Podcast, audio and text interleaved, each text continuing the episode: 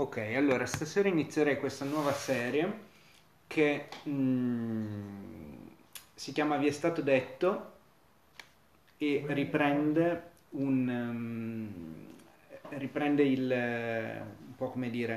modo di fare di Gesù che c'è soprattutto al capitolo 5 del Vangelo di Matteo, in cui lui dice diverse volte vi è stato detto e poi dice una cosa classica della mentalità dell'epoca, ma io vi dico, e la ribalta alla luce di quello che dice Dio.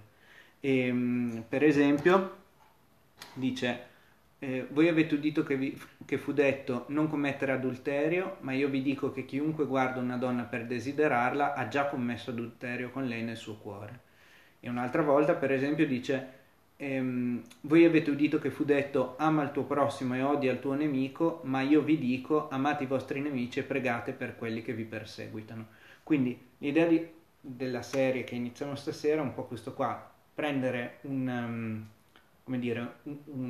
cosa data per scontato nella nostra mentalità contemporanea e ribaltarla invece agli occhi di quello che dice la Bibbia. E non usiamo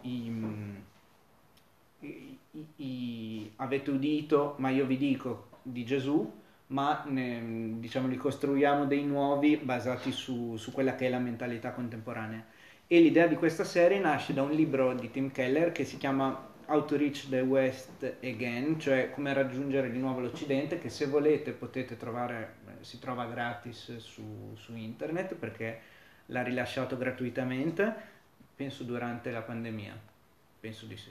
In cui lui fa riflettere sul fatto che un cristiano sia esposto alla predicazione della parola di Dio per 2 o 3 ore a settimana circa, mentre per tutto il resto del tempo è il mondo che gli predica delle cose che sono differenti da quello che la Bibbia dice. Quindi se prendiamo l'esempio di un cristiano che dorme circa 8 ore al giorno, ha un'esposizione alla parola di Dio di circa 2 o 3 ore a settimana, è un'esposizione invece di quello che dice il mondo di circa 100-110 ore, che quindi è una sproporzione molto grossa.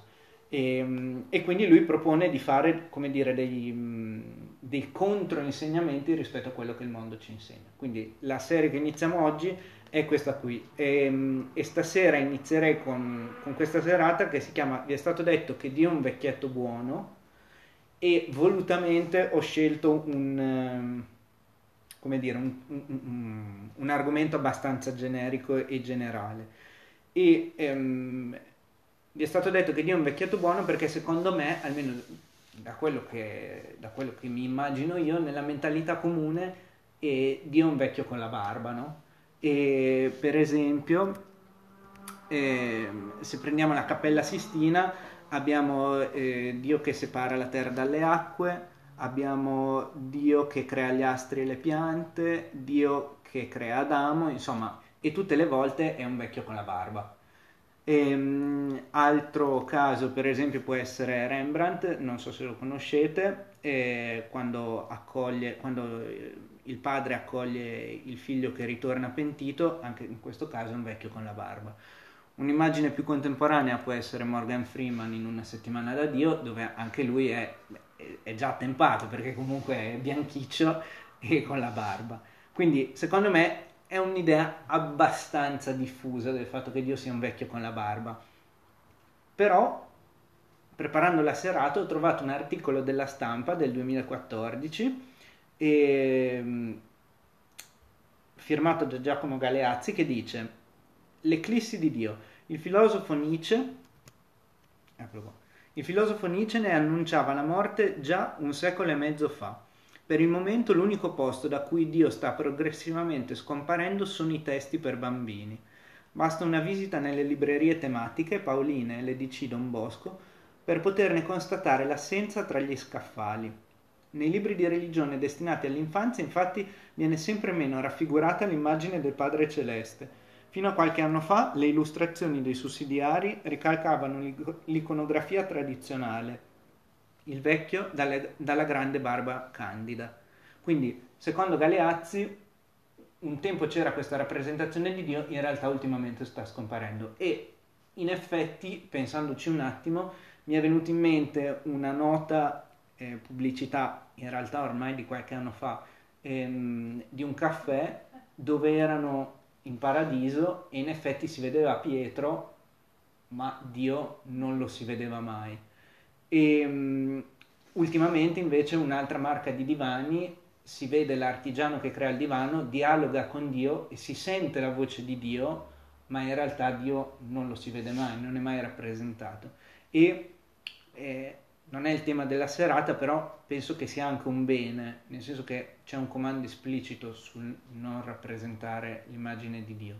Però non è il tema della serata e quindi non vorrei focalizzarmi per quello. Quindi prendiamo per buono che Dio sia nella mentalità comune un vecchio con la barba bianca e che sia un vecchietto buono soprattutto, quindi uno che porta infinita pazienza, uno che alla fine perdona tutti e uno che tutto sommato è un bonaccione. Quindi vorrei però percorrere, come dire, il ribaltamento guardando due punti che sono l'ira di Dio e la bontà di Dio, e partirei dall'ira di Dio. Allora,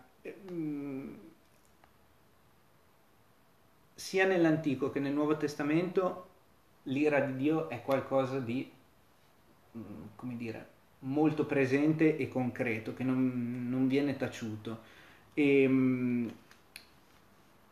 è una cosa che al mondo contemporaneo però dà un po' fastidio, pensare che Dio possa essere, come dire, in ira, arrabbiato, ecco. Quindi però leggiamo alcuni brani, per esempio partendo da Efesini 2,3, che dice: nel numero dei quali anche noi tutti vivevamo un tempo, secondo i desideri della nostra carne, ubbidendo alle voglie della carne e dei nostri pensieri, ed eravamo per natura figli di ira, come gli altri.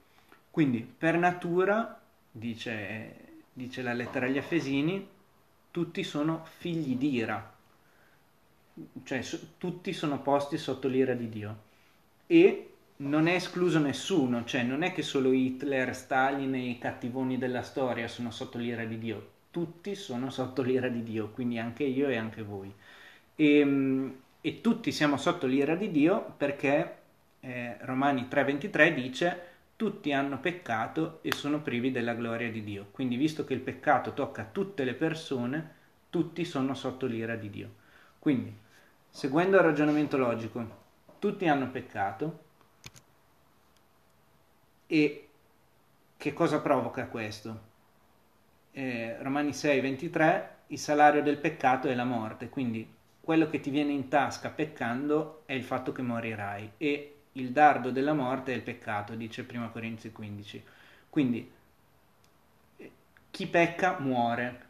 Ovviamente il peccato, come dire, tocca l'uomo morendo fisicamente, e questa è una cosa che succede a tutti. Però poi c'è una conseguenza anche più a lungo termine, cioè una morte eterna, cioè chi rimane sotto il peccato il giudizio di Dio lo condannerà poi. Quindi tutti hanno peccato, il peccato porta alla morte, e qual è la conseguenza della morte eterna? Dice Giovanni 3,36: chi crede nel figlio ha la vita eterna, chi invece rifiuta di credere al figlio non vedrà la vita, ma l'ira di Dio rimane su di lui. Quindi ritorna al discorso dell'ira.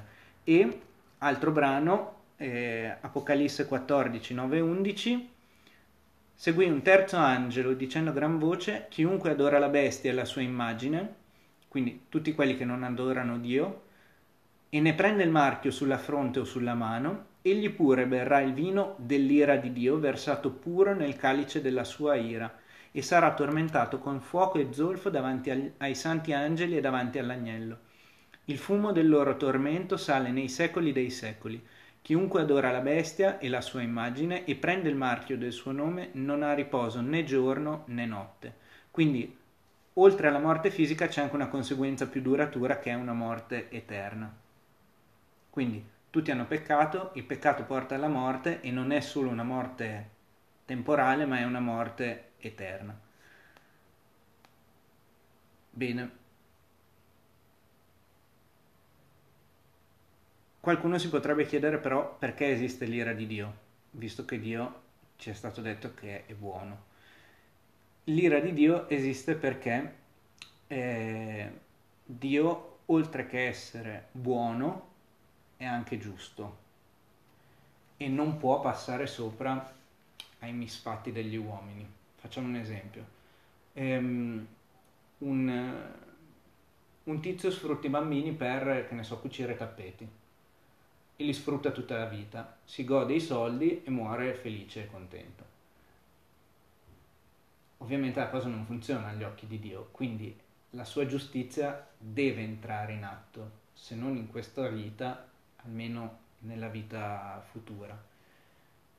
Quindi quell'uomo verrà condannato, quindi la giustizia, l'ira di Dio è conseguenza del fatto che Dio è perfettamente giusto. E quindi la lettera ai Romani, capitolo 3, versetti 5-6, dice: ma se la nostra ingiustizia fa risaltare la giustizia di Dio, che diremo? Che Dio è ingiusto quando dà corso alla sua ira? Parlo alla maniera degli uomini.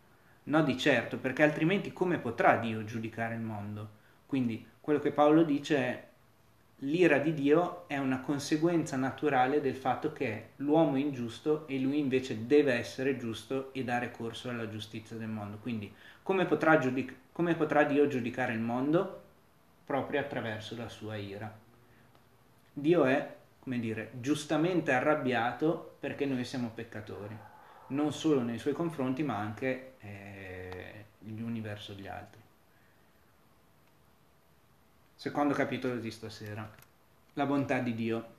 Quindi c'è stato detto però anche in passato, non lo so, almeno per come sono cresciuto io, mi è stato anche detto che Dio è buono. Quindi è una balla il fatto che Dio sia buono? Sì e no. Ossia, sì, è una balla se pensiamo che Dio sia uno che perdona a tutti in maniera indiscriminata.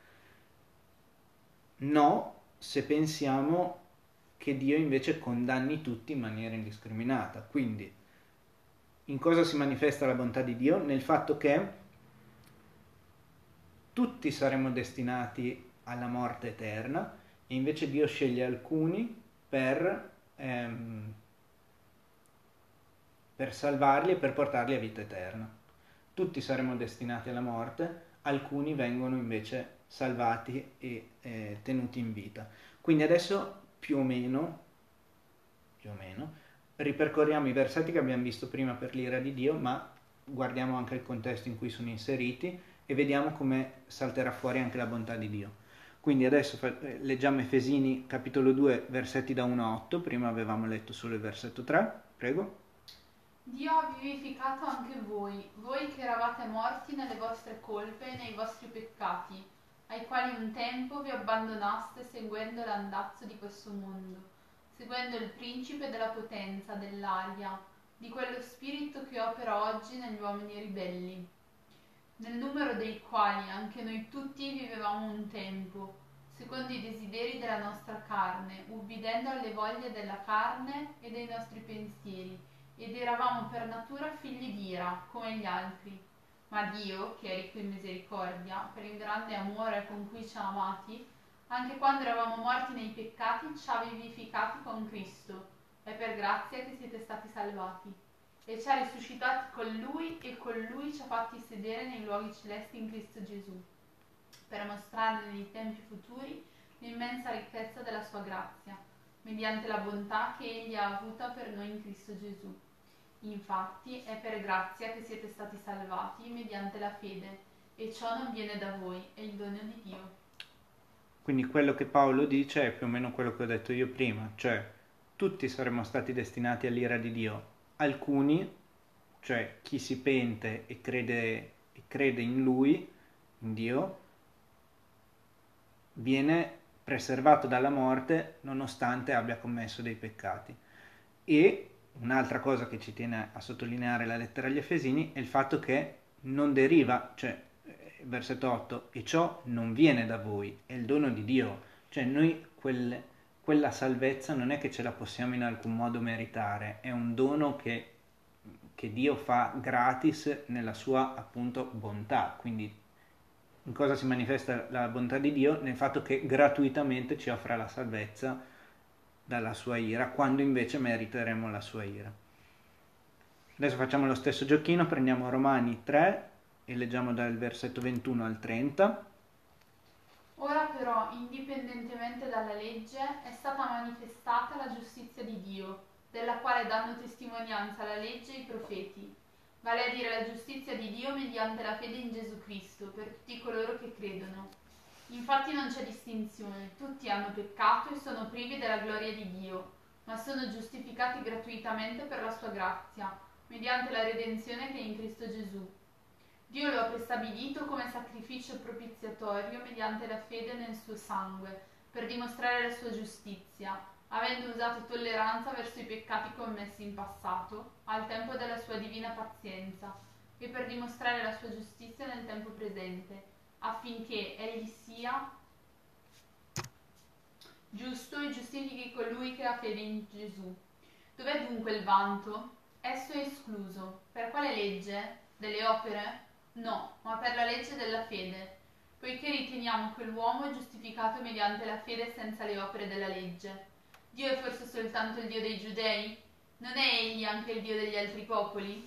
Certo, è anche il Dio degli altri popoli, poiché c'è un solo Dio, il quale giustificherà il circonciso per fede, e l'incirconciso ugualmente per mezzo della fede.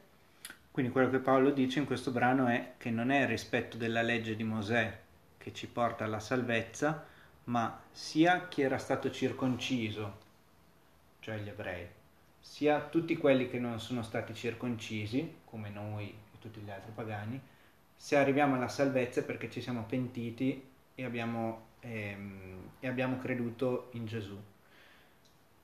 Paolo parla anche di sacrificio propiziatorio, cioè è quel sacrificio, quell'offerta che viene fatta a Dio per placare la sua ira.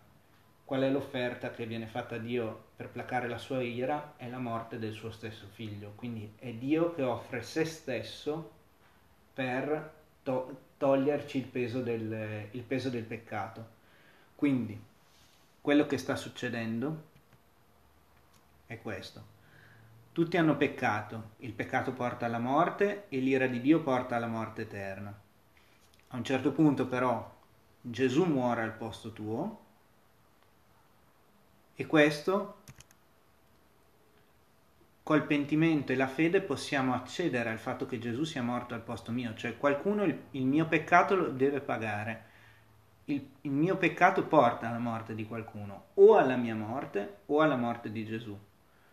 Quindi col pentimento e la fede Gesù muore al posto mio e a questo punto io posso ereditare la vita eterna.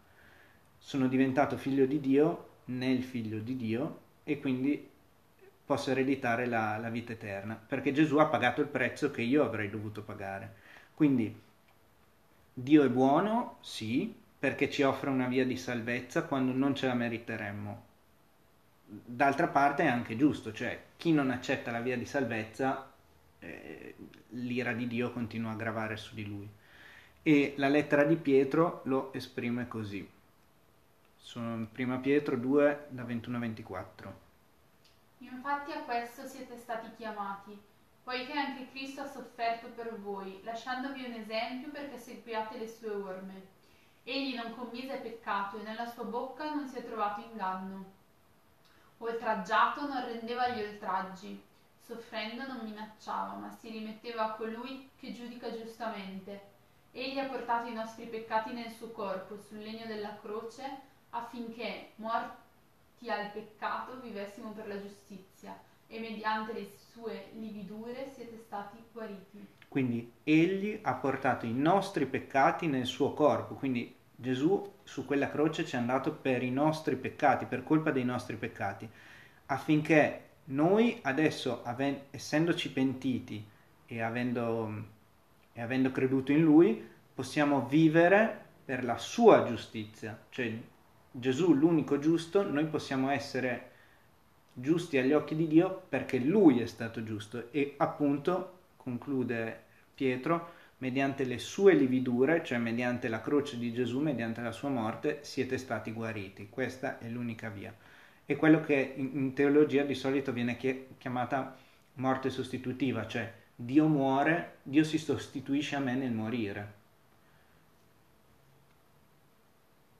c'è un tizio che, un evangelista dello Sri Lanka, che dice che il pus dentro di noi è formato da globuli bianchi morti.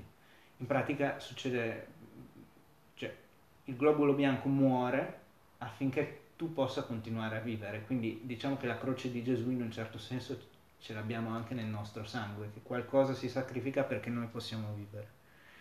Quindi ci sono diversi modi in cui il rapporto, diciamo, tra l'ira di Dio e la bontà di Dio vengono, come dire, raffigurati all'interno della Bibbia. E vi faccio vedere i due, quelli che a me, insomma, colpiscono di più.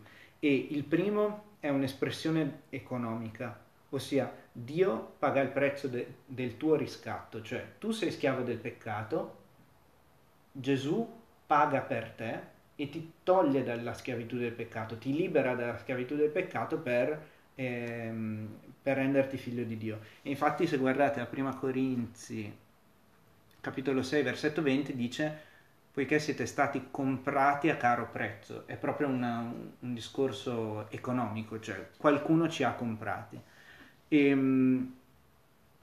se mi permettete un paragone abbastanza irriverente, se la morte di Gesù è il pagamento per i nostri peccati, facciamo finta che sia un pagamento col bancomat, la resurrezione di Gesù è come lo scontrino che vi danno dopo aver pagato col bancomat, cioè la resurrezione di Gesù è fa vedere in modo chiaro che quel pagamento è stato accettato, è andato a buon fine, come dire, se Gesù fosse semplicemente morto sulla croce e non fosse successo nient'altro, noi non avremmo nessuna certezza del fatto che il pagamento fosse andato a buon fine. Gesù sarebbe stato uno dei tanti messia del primo secolo in Palestina che moriva e basta, e tutto finiva lì. Invece la resurrezione di Gesù accerta il fatto che il padre ha accettato il pagamento del figlio. E la seconda espressione invece che ci viene data nella Bibbia di tutta questa faccenda è è quella del tribunale, in cui Dio siede in giudizio per giudicare il peccatore. Però è un tribunale un po', particolare, perché il peccatore che si è pentito e ha creduto nel giudice stesso, il giudice emette una condanna, mettiamo condanna a pagare 100.000 euro, ma poi scende dal banco del giudice, ti firma un assegno di 100.000 euro e paga lui stesso quello che tu avresti dovuto pagare. Quindi c'è un ribaltamento molto forte. Quindi, andando a concludere, quello che ribaltando, cioè vi è stato detto che Dio è un vecchietto buono, o almeno che è buono, ma io vi dico che la sua ira grava su tutti gli uomini che non credono in lui, e che quindi Dio punirà tutti gli uomini per i loro peccati, tutti gli uomini che non hanno posto la loro fiducia in lui. E quindi non vuol dire che tutti verranno salvati dalla bontà di Dio. Chi non ha creduto sarà condannato, l'inferno non è vuoto, e le scritture, ce lo testimoniano, e la bontà di Dio abbiamo visto che è strettamente correlata alla giustizia di Dio, perché è proprio la giustizia di Dio, il fatto che Dio sia giusto, che provoca l'ira di Dio, il suo essere giustamente arrabbiato. E vi volevo leggere questo passo di J.I. Packer, che è un teologo, non so in realtà se sia, comunque anglofono, non so di preciso di dove, che ha scritto questo libro famosissimo che si chiama Conoscere Dio, dove dice: il Dio che è amore è prima e soprattutto luce, e idee sentimentali del suo amore come una tenerezza indulgente e benevola, separata dagli standard morali e ciò che ne concerne, deve pertanto essere esclusa dall'inizio. L'amore di Dio è amore santo. Il Dio che Gesù ci ha fatto conoscere non è un Dio che è indifferente alle distinzioni morali, ma un Dio che ama la giustizia e odia l'iniquità, un Dio il cui ideale per i suoi figli è che dovrebbero essere perfetti come è perfetto il Padre vostro celeste. Egli non prenderà in propria compagnia chiunque non lo seguirà nella sua vita santa, nonostante l'ortodossia del suo pensiero. Quello che Packer dice è: se anche uno ha perfettamente chiaro tutta la teologia cristiana, ma continua a peccare, l'ira di Dio continuerà a gravare su di lui, perché vuol dire che in fondo al cuore non si è realmente pentito e non ha posto la sua fede in Dio. Bene, vi leggo l'ultimo pezzo che è preso da un libro invece di Paul Helm che si chiama Dio ti chiama, e lui è un teologo e professore e filosofo cristiano che dice: nessuno si converte ignorando che la salvezza passa attraverso il perdono di Dio in Cristo. Come potrebbe essere diversamente? Vorrebbe dire che quella persona non conosce niente della grazia di Dio in Cristo. Ma allora come potrebbe rivolgersi a Dio per ottenere perdono, non sapendo nulla della misericordia di Dio e del fatto che ci si può rivolgere a Lui per questo? Cioè, quello che Helm dice è: se non credi in Gesù, e anche se non credi in Dio ovviamente, non potrai essere salvato, perché non potrai in nessun modo chiedere perdono se non sai che Dio ti vuole perdonare. Bene, quindi oggi abbiamo toccato, come dire, questo è il fulcro del cristianesimo, il cuore del Vangelo in un certo senso. Quindi qualcuno però a questo punto si potrebbe chiedere se basta credere in Dio per essere salvati, visto che dipende tutto da quello che Dio ha già fatto per noi e non dipende da quello che noi facciamo, ma solo dal nostro pentimento, dalla nostra fede. Visto che tutto dipende da Dio, a cosa servono i comandamenti di Dio e a cosa serve vivere una vita libera dal peccato? Ovviamente di questo ne parliamo in un'altra serata.